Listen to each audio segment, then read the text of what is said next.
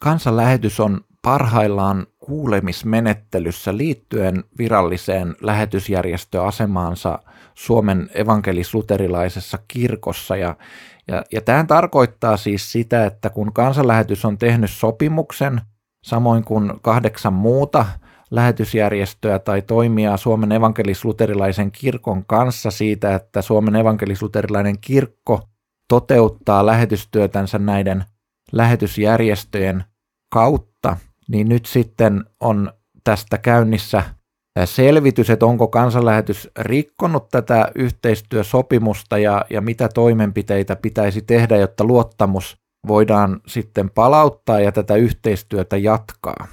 Ja tämä tietenkin tämä tilanne aiheuttaa epävarmuutta lähetystyömme niin kuin toteutumisen ja tämän yhteistyön suhteen. Ennen kaikkea ehkä se ensimmäinen epävarmuus ja suurin epävarmuustekijä liittyy tähän taloudelliseen puoleen, koska karkeasti sanottuna noin puolet kansanlähetyksen lähetystyön rahoituksesta tulee seurakuntien talousarviomäärärahoista, joita seurakunnat maksaa niin kuin ennen kaikkea näille Suomen evankelis-luterilaisen kirkon virallisille lähetysjärjestöille. Ja, ja sitä kautta, että jos sitten lopputuloksena olisi se, että kansanlähetys menettäisi tämän tai kansanlähetys irtisanottaisiin tästä virallisen lähetysjärjestön asemasta, niin sillä olisi varmasti suuria seurauksia sille, että kuinka halukkaita seurakunnat ovat jatkossa tekemään yhteistyötä kansanlähetyksen kanssa.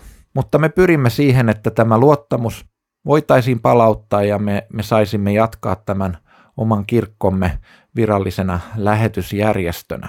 Ja tässä samalla meillä on nyt sitten tälläkin hetkellä yksi uusi perhe aloittanut lähetyskurssilla ja, ja mä ajattelen, että tämä on niin kuin tämmöisessä niin kuin jännitteisessä ja haasteellisessakin tilanteessa kuitenkin hirveän tärkeä ja tulevaisuuteen toivoa luova asia, koska lähetystyön jatkuvuus on tietyllä tavalla kuin tämmöinen virta, jossa, jossa jatkuvasti mennään eteenpäin. Joku aina palaa lähetystyöstä kotimaahan ja toinen lähtee lähetystyöhön.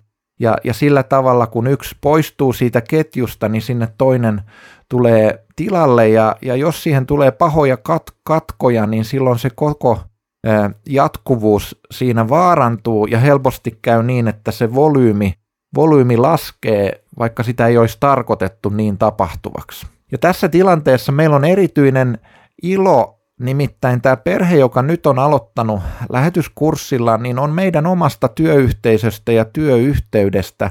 Ja me ollaan siis, me ollaan vuosia rukoiltu, että meillä voisi olla enemmän, että Jumala antaisi meille enemmän näitä meidän omasta piireistä ja, ja työyhteydestä nousevia, tulevia henkilöitä, joille syttyisi palo siihen, että he haluavat lähteä lähetystyöhön. Meillähän on ollut pitkään se tilanne, että meillä on hyvin näitä lähetystyöhön haluavia henkilöitä, mutta aika pieni osa heistä tulee meidän omista oman työn kautta tai että he olisi kasvanut tai ollut pitkään meidän työyhteydessä. Ja sillä tavalla tämä on meille erityinen ilonaihe ja, ja siksi meillä on tietyllä, tietyllä tavalla erityistä motivaatiota saada tämä onnistumaan ja toteutumaan tässäkin haasteellisessa tilanteessa. Ja, ja sillä tavalla me saamme rukoilla tämän perheen puolesta, että, että heidän lähetyskoulutuksensa sujuisi hyvin ja samalla me yhdessä heidän kanssaan löydettäisiin se taloudellinen pohja sille, että heidät voidaan lähettää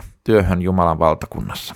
Rukoillaan. Pyhä Jumala, me kiitämme siitä, että olet käyttänyt ja käytät kansanlähetystä lähetystehtävän toteuttamiseen. Me rukoilemme, että myös jatkossa me saisimme täyttää tämän tehtävän, jonka olet meille uskonut ja Antaisit meille viisautta ja, ja kykyä tehdä tänä maailman aikana sinun valtakuntasi työtä, viedä evankeliumin ilosanomaa syntien sovituksesta eteenpäin.